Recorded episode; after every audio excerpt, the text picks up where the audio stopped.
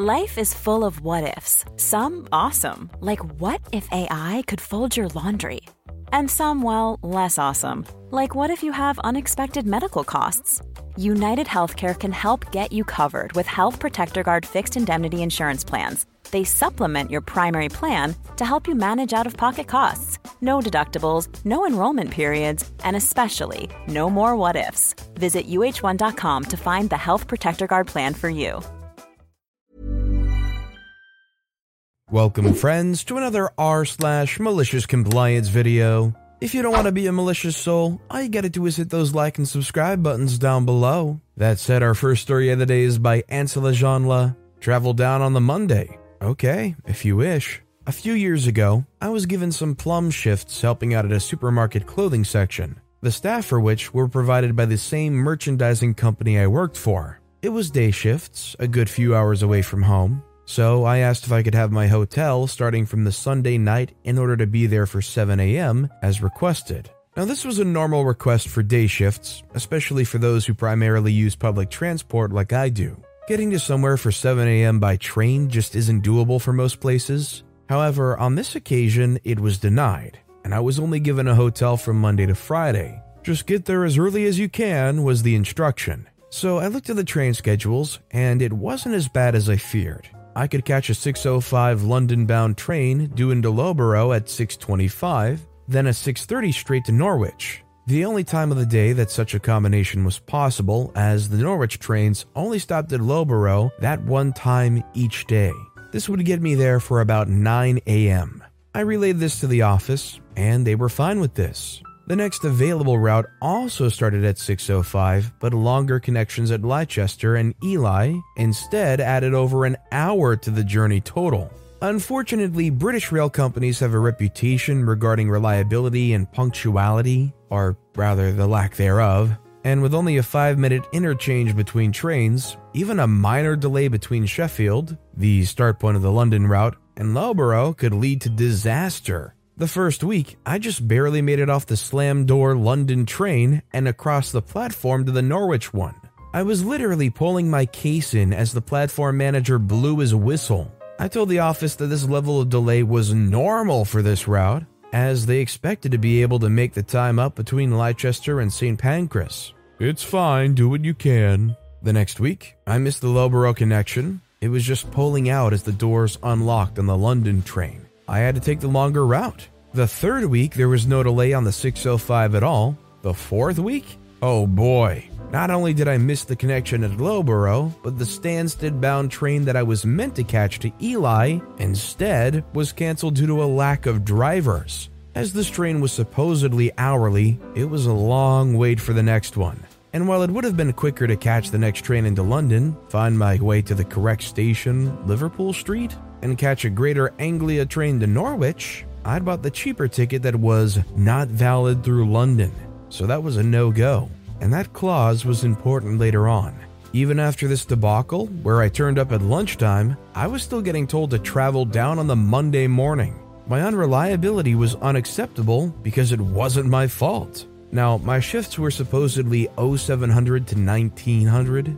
I was being given merchandising length shifts, as I was employed as a merchandiser, not a clothing section employee. So I was meant to finish at 7 p.m. on a Friday with a 15 minute walk to the station after that. The train I caught on the Monday morning ordinarily went through Nottingham, from whence I could catch another train back to my home station. However, the last one of these departed at about 1900, too early for me to catch if I finished at 7 p.m. It was also the last train of the night, and any delays would have seen me missing the last connection home. See my previous point about reliability and punctuality.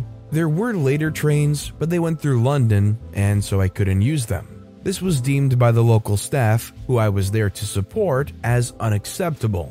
Catching the last train home, risking missing my connection, and getting back rather close to midnight even if I made it? Nuh uh, not happening. And they raised this with the area manager, whose response was, Catch whichever train works for you. Oh, is that so? Well, in that case, I'll catch the second to last one just after 1800, and I'll leave at around 1730 to ensure I make it to the station on time able to position myself to be one of the first ones on so I don't have to turf a chancer out of my reserved seat. This state of affairs carried on for about two months until they managed to find a local to fill the vacancy. And while I could have bought the more expensive London ticket, well, the cheap ticket was 90 British pounds, and I had to buy it myself and claim it back on expenses. Man, considering the price of the tickets, I feel like this is almost like a racket. Like you're gonna have such a miserable time trying to make it work that you might as well just buck up and buy the more expensive ticket. Do you think they intentionally don't maintain these lines as well because it's the less expensive option? Let me know what you guys think in the comments down below. Our next story is by Boulevard Hoopty. No broom for the ex, but she got the vacuum. A little over nine years ago, the ex and I split up you can only listen to somebody tell you that they're leaving so many times before you agree with them, and we were together for almost 25 years. More happened than that on both our parts, like her response when I mentioned that I wanted to get another motorcycle. I sold my first one in 99 so we could move. I told her I was thinking about getting another bike, and she replied that at least the house would be paid off when I died on it. She had left and took the car that I was paying for. She had never contributed a dime to it, it was getting towards winter and I needed the car back. Yes, it's Texas, but it gets cold in December and January. She finally drove it the 35 miles back to me, and I agreed to take her back to my son's place. She took the rest of her crap that was still in my house and also took the vacuum and carpet scrubber. I found out later she took all of my spoons too, but the Blue Box store is just around the corner. The first thing I told her when we got in the car was not to smoke. I quit a couple of years before, and I really can't stand the smell of it. She wasn't happy, but she agreed. Silent car rides suck, and the radio wasn't much help. I tried to talk to her and was getting one word replies or just glares. I asked if she wanted me to just shut the freak up and drive. She said, That would be best. You got it, lady. So begins 25 minutes of very uncomfortable travel. I can hear her clenching the door handle so hard it sounds like it's cracking. She sees a sign for a rest area coming up and tells me to stop so she can have a cigarette. Fine, you got it. She gets out and sits her butt on the little rock wall, smoking her cigarette and looking pissed off. I sat in the car, playing on my phone and making a couple of calls. I hear a knock on the window and it's her. She tells me she wants her stuff and to leave her there. I ask if she's sure. She says yes. She can't stand to ride with me anymore. Okay, if that's what you want. I got her stuff out, including her vacuum, and left her butt sitting at the rest area looking like a homeless maid. Drove away, called my oldest that she was living with, and told him he needed to pick up his mom. He laughed when I told him I left her there sitting. I mean, sadly, sometimes that's just how the cookie crumbles, I guess. You split up with somebody and you just can't stand each other, and that, I mean, that's why you split up, right? But honestly, kudos to OP for being able to kick that habit. Hopefully, they feel very proud of themselves for accomplishing that because it takes a lot of willpower to be able to turn down that temptation. Our next story is by Trash It's Hit Sexist Dress Code. So, I was substituting during the summer holiday for the nurse who stays in the office at my old job in home nursing. When we worked in the office, we were supposed to wear our normal clothes. It was just my boss and I in the office, both men, and it was a really hot summer. My boss started talking up the importance of adhering to the dress code when not wearing uniform, i.e., when we were in the office. The dress code stated that skirts were allowed, but no shorts. Quite obviously, he must have been referring to me, as I was the only one wearing shorts, and the only one except him walking around without a uniform. I read the rules and told him in no uncertain language that if he really wanted me to, I would come into the office in skirts for the rest of the summer as nowhere does it mention that you had to be a woman to wear skirts. He never mentioned it again, so I didn't get a chance to. Would have done it in a heartbeat. Honestly, any job that actually puts you in the elements of heat and humidity, if they don't allow you to wear shorts, I think their dress code is ridiculous. If you have a workplace with a dress code that makes people resort to wearing kilts or skirts to get feeling comfortable, you know you've done something seriously wrong. Our next story is by 420 Dream Queen, whatever you want. About three weeks ago, the VP of our company found a random sock in our parking lot. He brought it inside to me, the receptionist, and said, Find out who the sock belongs to, send out a company wide email, and drops the sock onto my desk. I'm so grossed out by this. My coworker gets two pencils and holds it chopstick style so I can get a picture and then puts it on the floor. I sent the email out. The morning goes by, and at lunch, I see the VP in the kitchen, and I said that if no one claims the sock by the end of the day, I was tossing it. He looks at me and says, Nah, I think we should frame it.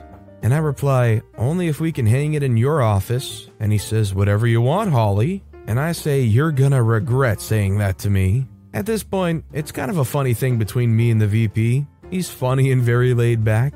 My gears immediately started turning. I decided that I was going to spray paint the sock gold, frame it, and hang it in his office when he isn't there with command strips. Then I realized that April Fool's Day is approaching, so now he's getting a framed, glitter gilded sock hung up on his office. I have two of his subordinates in on it, as well as another coworker. Isn't it incredible? Most times you see a stray sock sitting in a parking lot, and you're like, well, that's definitely going to the trash, or maybe it's just going to sit there until it slowly dissolves in 20 years. But look at this one, it had a whole new life to it. Got to be glitterified, gilded, a whole new life for this abandoned sock in a parking lot. Our next story is by Breadfruit Tasty. Your child does not need a ticket? Fine by me. I work at an indoor amusement park, and a man came in with a son who looked around five or six years old. He came up to my ticket booth and rudely asked how young a child needs to be to get free entrance. I told him zero to three years old. He then bought one adult ticket and said his son was three. I confirmed his son was three years old twice before completing the transaction, he was rude the entire time, but I just sat there and waited. We have a separate kid zone area that costs extra, but the children must be at least 4 years old to enter. The man came back asking for a ticket to the kid zone, and I reiterated that children have to be 4 at a minimum. The man said his son was 4. I asked for his original ticket and say, Oh, but sir, you forgot to pay for a ticket for your 4 year old. He says, You told me he was free. I say, Oh, I'm so sorry, sir. Children must be three or younger to be considered free. I'll have to charge you for an additional children's ticket if you'd like to enter the kid play zone. He left, but eventually came back to my booth since I was the only one working that day. He paid for a child's entrance ticket and a kid zone ticket for his clearly kindergarten age toddler.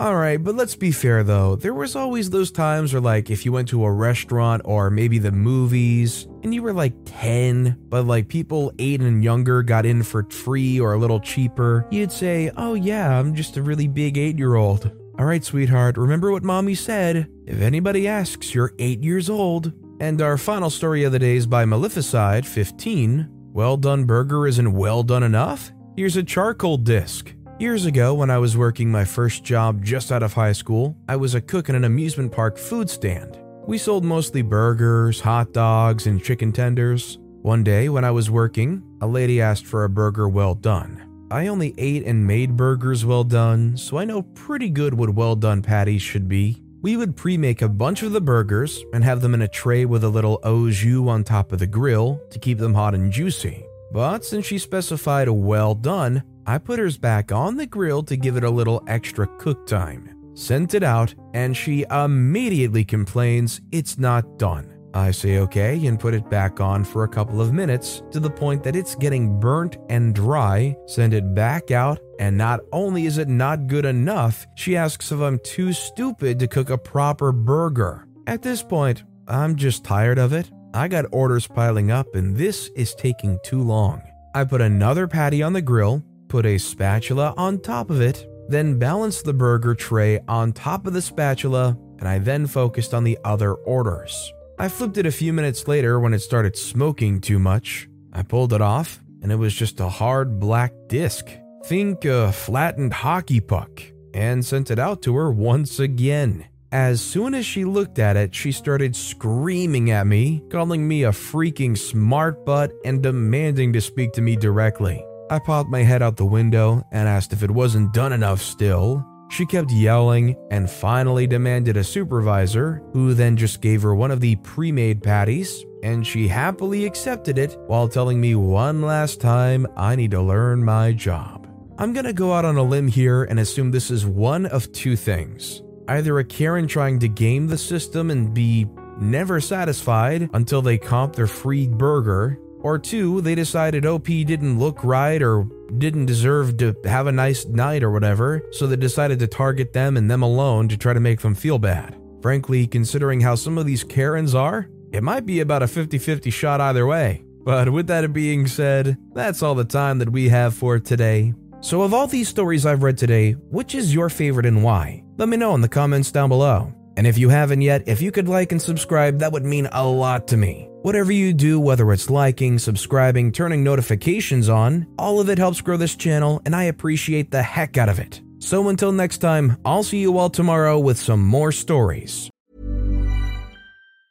Mom deserves the best, and there's no better place to shop for Mother's Day than Whole Foods Market. They're your destination for unbeatable savings, from premium gifts to show-stopping flowers and irresistible desserts. Start by saving 33% with Prime on all body care and candles. Then get a 15-stem bunch of tulips for just $9.99 each with Prime. Round out Mom's menu with festive rosé, irresistible berry chantilly cake, and more special treats. Come celebrate Mother's Day at Whole Foods Market.